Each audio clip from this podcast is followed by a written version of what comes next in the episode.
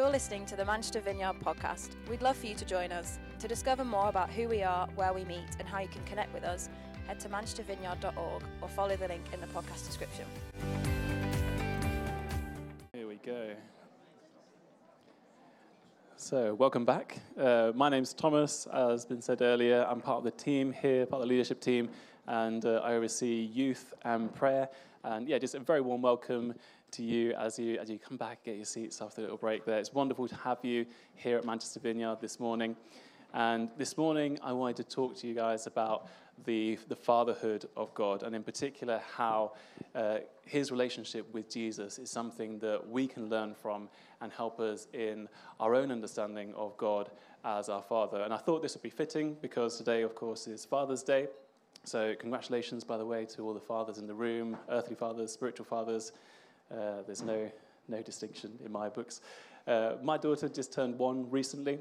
So this is actually my second Father's Day, and I must say a lot has changed uh, in the relationship that I have with her in the last year, uh, quite drastically actually since the last Father's Day. So last year she was just under one month of age, so the relationship was very much a, a one-sided one.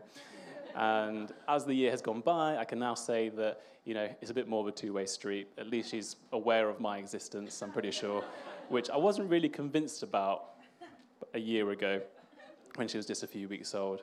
Uh, maybe she knew who I was, who knows. Uh, and of course, over the past year, we've, we've grown uh, in relationship. We've spent time investing in one another during that time. Again, probably more one sided, but I feel it. So when I interact with her now, she actually responds to me, which is such a beautiful thing. And becoming a father has actually really uh, enabled me to understand the fatherhood of God in, and his relationship with his children in, in another way. And I know all of us here won't be fathers, and indeed, not all of us here will be parents, but we are all sons and daughters. So when we talk about the fatherhood of God, we don't come at this without our own understanding of what a father is. And this, of course, can be a good thing uh, to have that frame of reference of fatherhood, but often it can get in the way as we ascribe our earthly experience of our fathers to God, our heavenly Father. So, firstly, to remedy that, we're going to focus on the relationship that Jesus has with the Father. This will help us understand the fatherhood of God and not bring in our own earthly understanding of fatherhood and what it means to be a son and daughter. If we want to understand the fatherhood of God, we have to understand what it means to be a father to Jesus, for God because we know that it isn't a physical relationship like the one that we might have with our parents, but a spiritual relationship. For this purpose, we're going to go back to before Jesus was born, when Mary was approached by the angel Gabriel with news that she would give birth to a son. So we have in Luke chapter 1, verses 32 and 35, it says that the angel said that Jesus would be called the Son of God, the Son of the Most High. And what an amazing thing, right from the beginning, before he was born, we have this insight into the kind of person that Jesus is. He is the Son of God. So, what kind of life can we expect the Son of God to have lived? Well, we have a few accounts of what it was like for Jesus growing up, uh, but in particular, there's one that highlights to us the relationship that he has with God as his heavenly Father. So we're going to jump to Luke chapter 2, uh, and it's uh, verses 43 onwards. If I can find it here.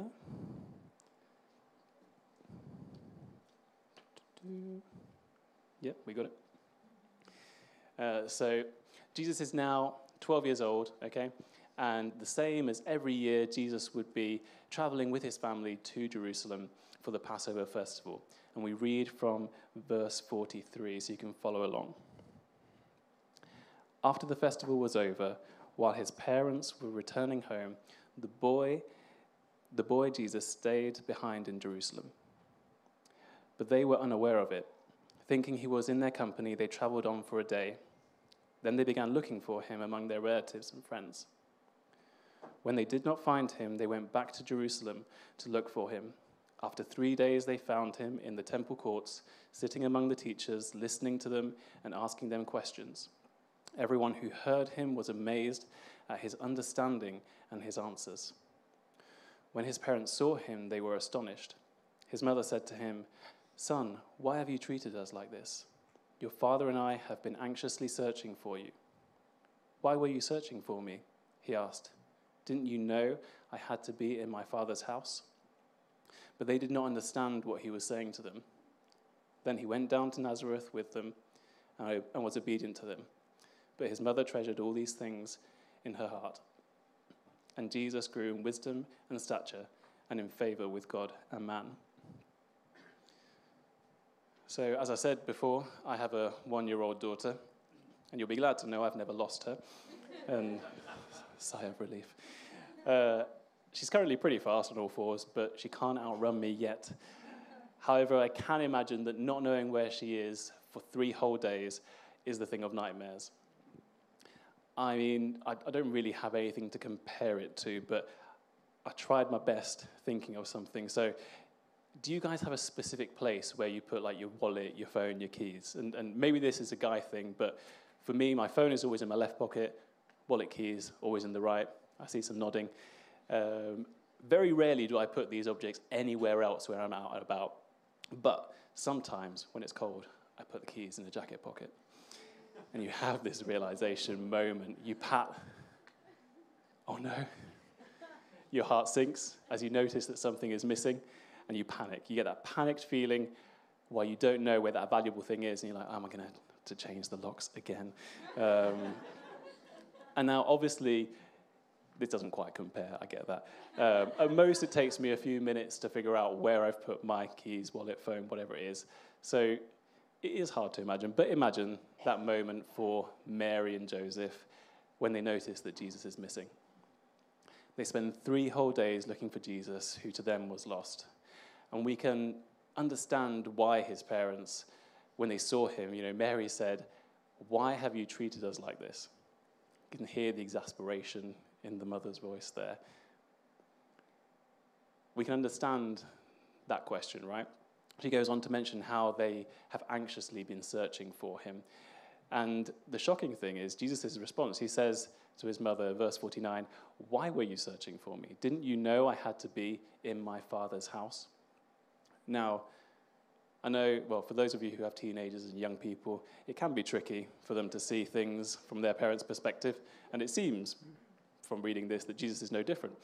He's 12, so on the cusp of teenage years, and he asks, Why are you searching for me? Um, of course, they're searching for him. How could they not search for him? They've not seen him for three days.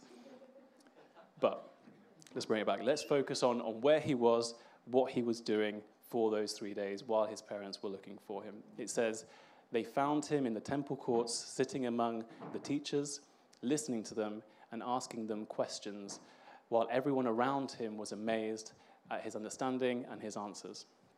Here we have Jesus, a young man, investing his time in learning about God, spending time in the temple courts and in the presence of God. He says to them, I had to be in my father's house. On some translations actually put it as, I had to be about my father's business. We can see here in this section that being the Son of God is actually about relationship with the Father. It's about spending time with Him in His presence, getting to know Him, being about the business of the Father. So Jesus has spent three days doing this. And have you ever you know, spent time with someone, maybe a friend or a relative, where after spending a little bit of time with them, you look at your watch and you're like, hours have gone by. And I wonder if that was the case here. Jesus' focus on the Father, on knowing Him, spending time in His presence with Him. He's so captivated that Jesus has spent three whole days and not realized that his parents had left Jerusalem. I'm going to say that that's what happened, benefit of the doubt. So here's a question for us in the room today. When was the last time that you felt so caught up in worship, so captivated by the presence of God that you, you feel like that moment could just go on forever and you'd be fine with that? When did you last spend time in prayer or reading scripture where you felt time just fly by as you longed to know God more? And I must say, it's never been three days for me, but what an amazing thing to aspire to. God the Father wants to spend time with us. And He wants us to know Him in this way. And we can actually ask for a heart and a desire to know Him and to be in His presence. And we can take steps. Hard, it starts by just taking the next step in intimacy with Him, whatever it might look like for you. Perhaps it's praying for longer, practicing a new spiritual discipline, or worshiping Him more, spending time reading the Bible, studying theology, talking about Him to your friends. God wants us to know Him, and He is constantly, graciously faced towards us. Sometimes all we have to do is turn towards Him. So it's all about relationship with God. Jesus, even at this, un- at this young age and stage in his earthly life, he understands this that being the Son of God means having a relationship with the Father, knowing Him, spending time with Him. So that was when Jesus was 12. We fast forward now. He is 30. He's about to begin his ministry. And he has spent 30 years on this earth investing in his relationship with the Father. Just being in his presence, getting to know him. And at this point, we read in Matthew chapter 3, verse 16, about his baptism. And it says, As soon as Jesus was baptized, he went up out of the water. At that moment, heaven was opened, and he saw the Spirit of God descending like a dove and alighting on him. And a voice from heaven said, This is my Son, whom I love. With him I am well pleased. And this is really important for us to understand. God is pleased with Jesus before his ministry begins. 30 years of investing in relationship, just getting to know God, spending time in his presence. Jesus hasn't actually done done anything at this point. No healing, no preaching, no teaching, no discipling. He has not earned the Father's love. But God is actually quick to affirm him as a son, to say that he loves him and is pleased with him. And this is so key for us to understand because we often gauge our own relationships with others as what we do for one another. But this is not how God understands relationship. This is not how God wants us to view relationship with his son Jesus. And we will unpack the Father's love for us more later on, but I just want to make sure that we understand that, that like Jesus, we do not need to earn the Father's love. Nothing we do or don't do will make God love us more or less.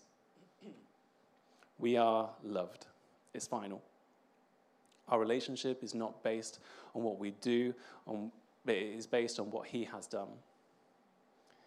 And this actually brings immense freedom, no longer trying to gain love from others or other things. It brings great joy as we know that we are secure in the most important relationship that we could ever have. Some of you need to know that God loves you today wholeheartedly, that you don't need to do anything to earn that love, but you can receive his love. So maybe you're thinking right now, well, it's all very well that Jesus and the Father have this relationship, of course. You know, we know the Father loves the, loves the Son. This is not anything that, that Jesus has to do uh, you know, to earn that. We've read that earlier. We know the nature of the Father God, of God is relational, but how is that good to me in my relationship? How does that affect my relationship with God?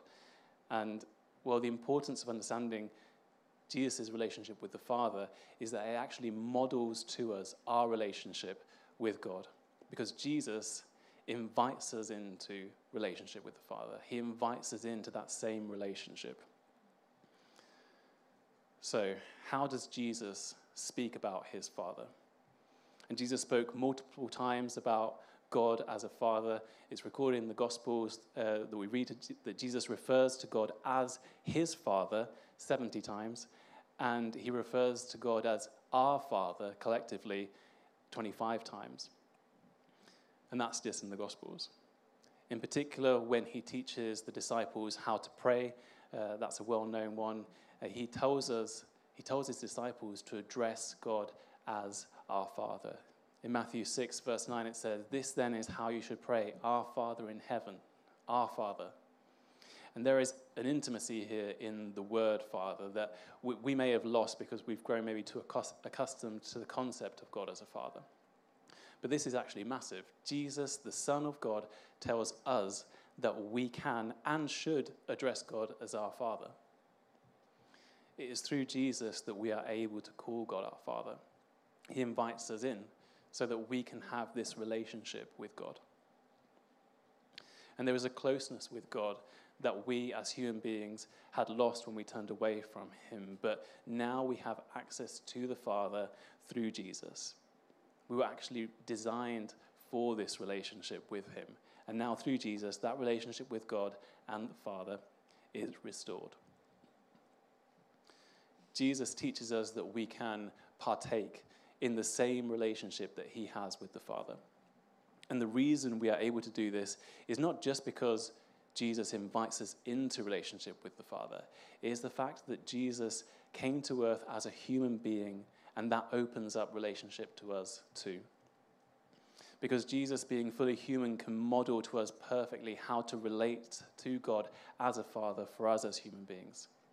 So when we look at Jesus' relationship with the Father, we can put ourselves in his shoes. We can put ourselves in his position, walk the footsteps of Jesus to relate to God as our Heavenly Father, because Jesus related to the Father as a human being.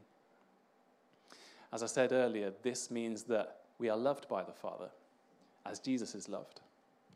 Before we do anything for God, He loves us. He wants us to be in close relationship with Him. It also means that what we see Jesus doing when he relates to the Father, we can also do ourselves. And this is key. When we see Jesus praying to the Father, we learn and seek to pray in the same way.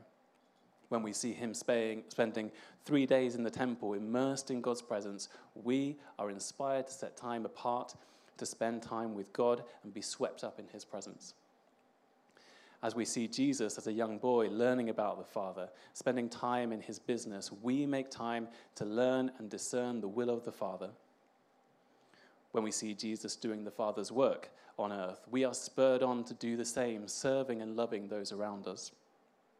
When we see Jesus trusting the Father in the Garden of Gethsemane before suffering and giving up his life on the cross, we also trust God our Heavenly Father when we go through our darkest moments in life, knowing that our Father is here with us. And when we see Jesus raised to life again, we can have hope that God, as God's sons and daughters, we too will be raised. Jesus is our role model. He relates to the Father, and we relate to the Father in the same way. So, have we spent time looking at Jesus? Looking at Jesus and his relationship with the Father. Do you relate to God in the same way? Ask yourself that question. And there's an invitation here to all of us to lay down our old ways of relating to the Father and embrace God the Father in the way that Jesus does. So, we've said that God, as our Heavenly Father, wants to be in relationship with us. We get that, and He is the perfect Father. This is something that we need to understand uh, and grasp. But the issue is, each and every one of us has an earthly father, as we said earlier. And this poses a problem because we all have an experience of what being a father means to us personally. We've all experienced what it's like to be a son and daughter of an earthly father. And this means that we're not coming at this without our own baggage. You see, maybe you have or had an absent father. Maybe your experience of a father is that of someone who is distant or uninterested. Maybe yours put too much hope in what you would do or become. Maybe he expected you to be a certain way. Maybe he is loving, caring, but there is that time that you needed him and he was busy with something else. Maybe your father is closer to your sibling than he is to you. And you see, the thing is, even the best earthly fathers are going to somehow taint our view in some way of what the perfect father is like. So, how does Jesus describe to us what the Father is like? Remember, we need Jesus to tell us what the Father is like because he is the one that reveals to us what the Father is.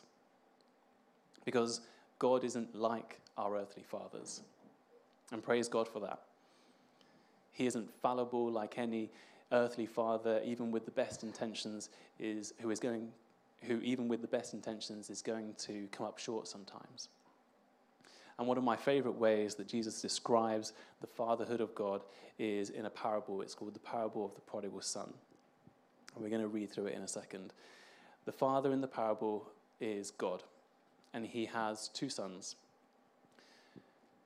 These two sons represent two groups of people who are separated from God in some way. We hear about the father and how he responds to both his sons' actions. And it's important to realize that both the older son and the younger son have severed their relationship with their father. The younger, if you know the story, has left the house and asked for all his inheritance early, in essence, communicating that he cannot wait for his father to die before taking his inheritance. And the Bible points us to this being the people who are openly living apart from God. And it all comes down to not understanding the Father and his character. It says in Luke chapter 15, verse 17, if you want to move over to that with me.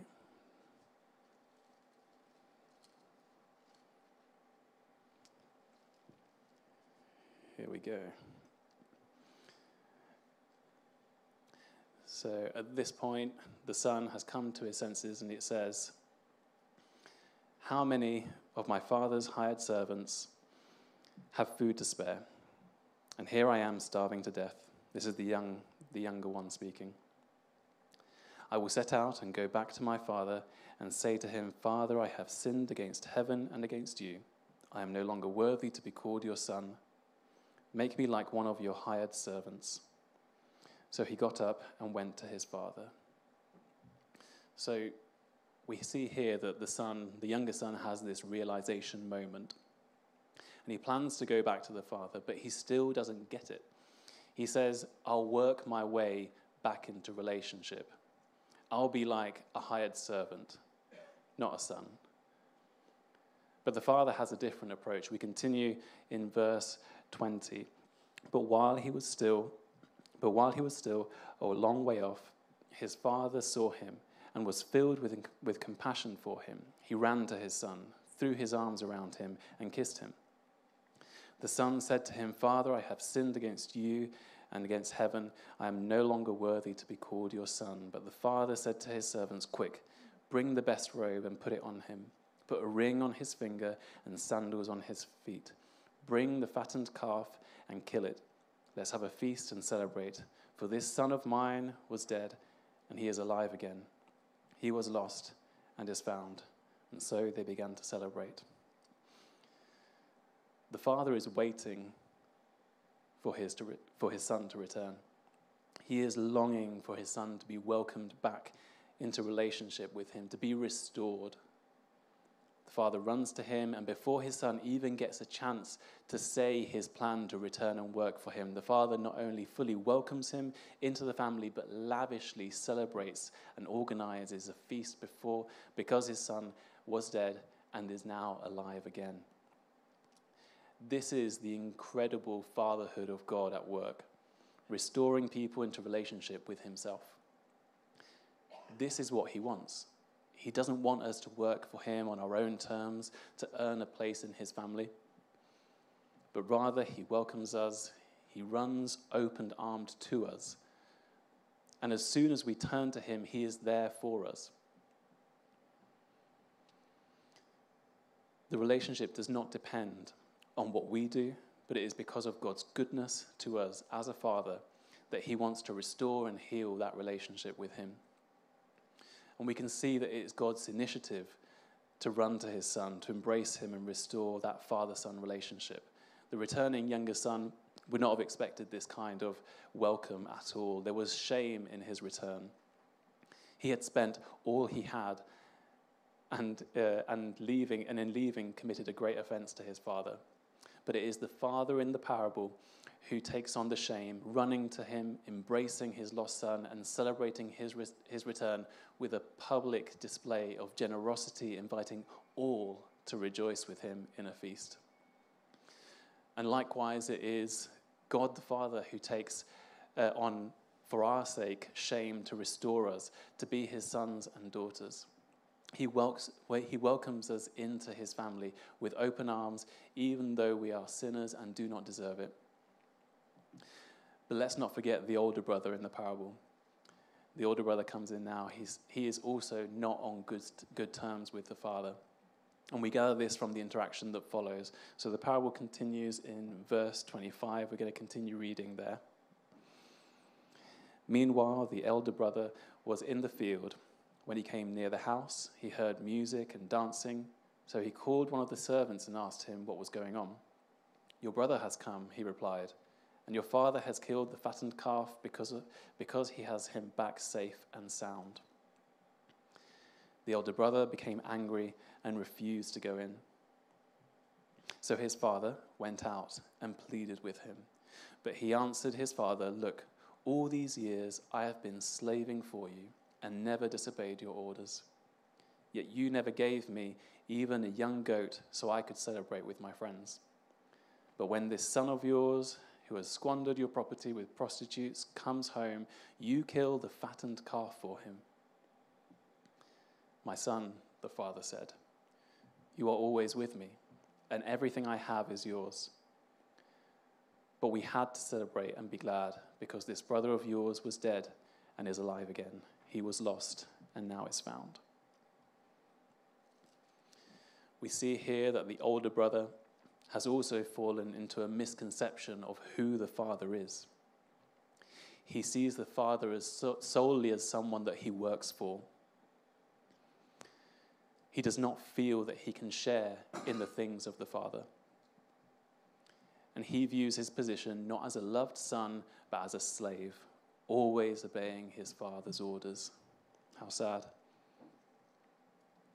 And the father comes out to him. He pleads with him, Join us in celebrating the return of your younger brother. And again, this is actually a moment of shame that the father takes on. It would have been seen as disrespectful, dishonoring for the older brother to not join in and be on the outside. And indeed, he would have been expected to be hosting the party alongside his father. But it is the father that goes out to him publicly, much in the same way that he went out to meet the younger son also. The father is the one that takes the initiative and all he wants is to restore the relationship and explain to him that the older son is always with him. Everything he has is the son's. The father offers relationship and access, but like the younger brother, the older is also mistaken on his position as a son. He doesn't realize the father just wants relationship with his sons and that he doesn't have to earn anything I wonder how often we fall into viewing God in this way. Not as a loving father who runs to us to restore relationship, who pleads with us to join the family, but rather as a father who requires more from us than just relationship. Do we view God as someone who we have to work for, one who takes the fun out of life and withholds good things from us? Instead, we see in the parable that the father, he gives everything for his sons. And the thing is, at different times, I think we can flip between these two wrong perceptions of God as our Father. We might be like the younger son in the sense that we have that moment of realization oh, we're actually better off with God, our Father, than on our own. But instead of trusting in God's grace and His goodness, instead of throwing ourselves on His mercy, we, we have this plan that we hatch in our minds to work our way back into relationship with the Father. And so, in, in doing this, we actually miss out on that full inclusion into family and the restoration of relationship that the Father is offering us as His sons and daughters. So, maybe you currently feel more like the younger son undeserving of the grace of the Father. And so you have this internal conversation about what you can do to make it right. I'm going to fast every week. I'm going to pray every day, read my Bible, listen to that talk, subscribe to that podcast, the good one. Whatever it might be that you say to yourself that makes you think that you're on better terms with God as your Father. All this stuff, it might be good stuff, but you know what? If we do these things to get right with God, then we're grabbing the wrong end of the stick. The Father sees his son or daughter from afar, and before you get a chance to tell him what your plan is to do for him, he says, You are my son, you are my daughter, I love you, I restore you. Come here into my embrace, into my family, and let's celebrate. This is the Father's radical love at work for his children, at work for us. So that's the younger son. Maybe you find yourself more often in the place of the older son. And we've seen in the parable that the older son has access to the father. Everything he has is shared with him. The Father says, You are always with me, and everything I have is yours.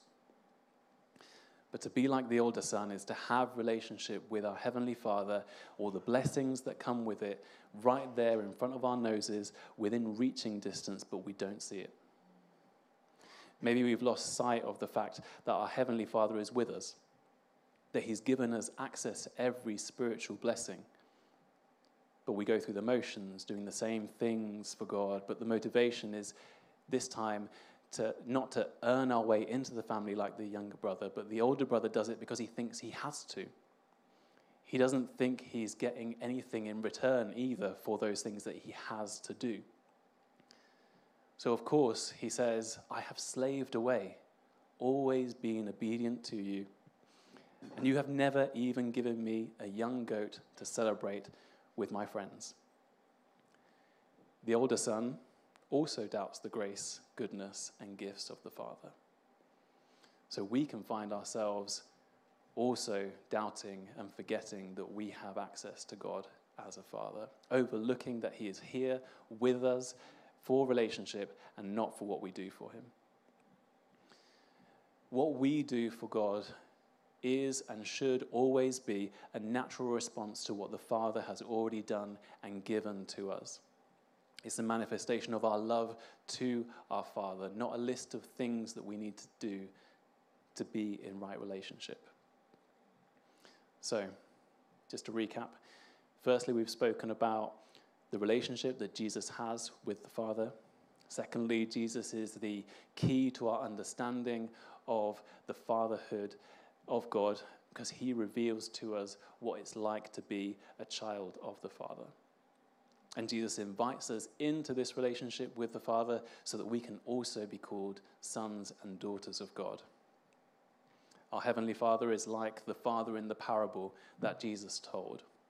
We may think that our relationship with God our Father is something to be earned or that His love is something we have to work for, but the Father's desire is to be in relationship with us, so He takes initiative. He welcomes us into the family, He restores us as sons and daughters of God. And our place as loved sons and daughters is not based on what we do, but it's because of God's grace and His mercy that we are able to even call Him Father.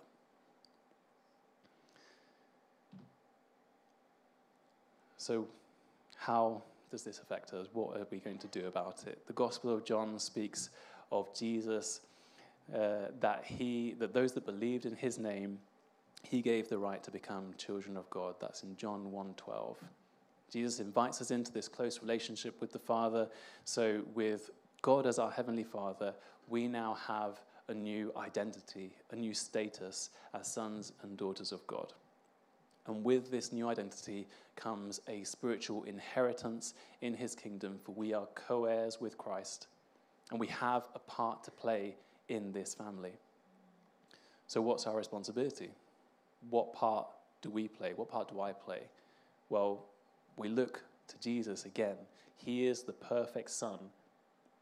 He is our example of what it means to be part of the family, to be a son and daughter of God. We see that Jesus carries out the will of the Father in so many ways in the Gospels. And in John 4, chap- uh, chapter 4, verse 34, Jesus says, My food is to do the will of him who sent me and to finish his work. And again in chapter 6, 38, again in John, Jesus says, For I have come down from heaven not to do my will, but to do the will of him who sent me. So, this is what we should do also. As his sons and daughters, we have a purpose to live out God's will. And practically, it means doing the stuff that Jesus did. This is the exciting bit. We are called, as sons and daughters of our Heavenly Father, to imitate Jesus in doing God's will. This means spending time with God in His presence in prayer and worship to discern His will. It means feeding the hungry, healing the sick in prayer, uh, healing the sick, sorry, extending the kingdom of God, caring for creation, for the widow, for the orphan, serving the needs of our city here, our neighborhoods. Jesus sent out his disciples to do his work, to do his ministry, and we, as God's children, are called to do that same mission. So let's spend time in the family business, so to speak. We all get to play. God invites us today to do his will. And this looks like extending his kingdom through healing, serving the needs of those around us, caring for the poor, the weak, seeking reconciliation, praying for people to come to know God, sharing stories of what God has done in your life. Be a person of peace, be a positive influence in your home, your family, workplace, neighborhood. Stand up for what's right and good, resisting the enemy who is seeking to steal and destroy. So, to end, let's just recap again. Firstly, much of what we understand and know of the fatherhood of God is revealed to us through Jesus. We have in Jesus a perfect example of the relationship that the Father wants to have with us as his sons and daughters. Secondly, Jesus invites us into relationship with the Father. Like the Father in the parable, we see that God, as our Heavenly Father, wants to be in relationship with us. And He will always take the initiative. Isn't that great? He takes the initiative to restore and to welcome us into His family. It is not about earning a place in the family, but about accepting His love for us. And we do this by believing in Jesus and gaining the right to become sons and daughters of God. And thirdly, our new status as sons and daughters of God means that we get to play a part in extending God's kingdom by doing his will on earth. So, if you're going to take anything away from this talk, please let it be this that God, as our Heavenly Father, wants to have a relationship with us. He wants to spend time with you, not based on what you've done, but based on who He is. That is His nature, His character. And this is a transforming and liberating relationship that He's inviting you into. So let's respond to Him this morning. Shall we stand together?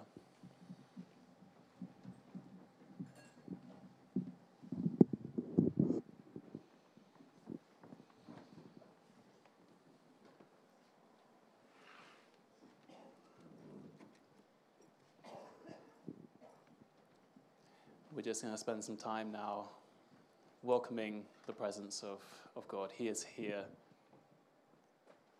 And actually, it is by that Spirit, by the, the Holy Spirit, that we are able to cry out to Him as our Father. That's what the scripture says, that we cry out to Him like our dad.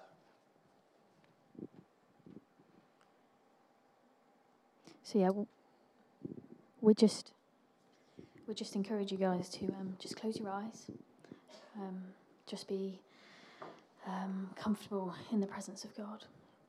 And for those of you that might be new, um, it's just a part of the service where we welcome God because we believe that He's alive and real and with us today, and that He wants to speak with us and, and meet us. So, Holy Spirit, we welcome you. Come amongst us this morning.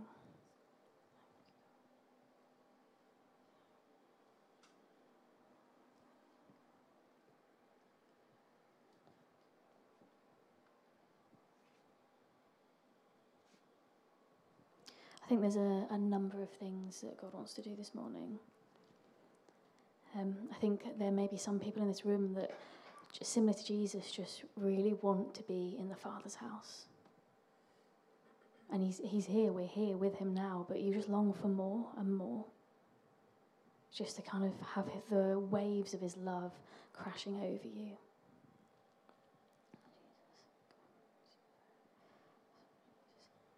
and this might be the same people, but I think it might be someone different, others as well, that um, some of you guys just long to do the will of the Father. When Thomas spoke about what it looks like to be a son and daughter and how, how they do the will of the Father, that's like the Spirit kind of just stirs your heart. You long to do what God wants you to do. And the Lord wants to, to bless that and to encourage that this morning.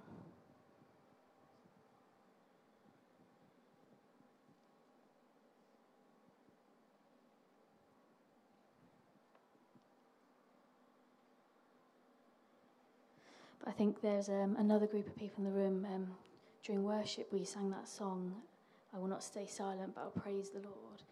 I think there might be some of us in this room that really struggle to sing that. That maybe you sung it, but you didn't really mean it. That praising the Lord is something that's just difficult at the moment. I feel um, the Lord just wants to meet you in that place. There's no shame or guilt um, as it read in the, as um, Thomas read earlier, um, God welcomes the prodigal son with open arms, with compassion. God wants to run and embrace you in that moment.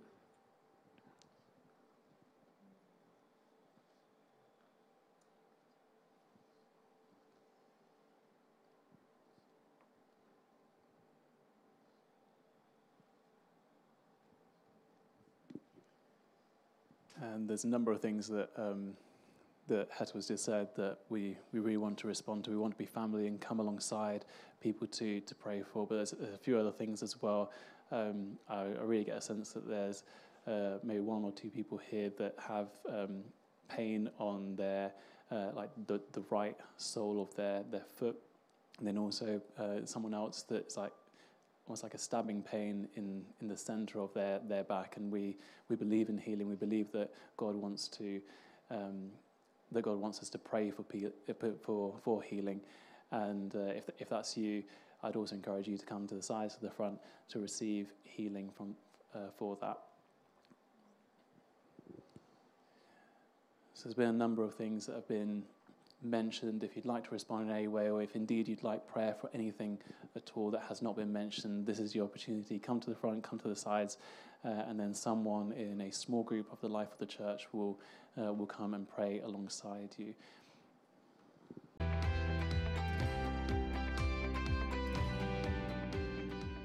Thanks for listening. To find out more, head to manchestervineyard.org or follow the link in the podcast description.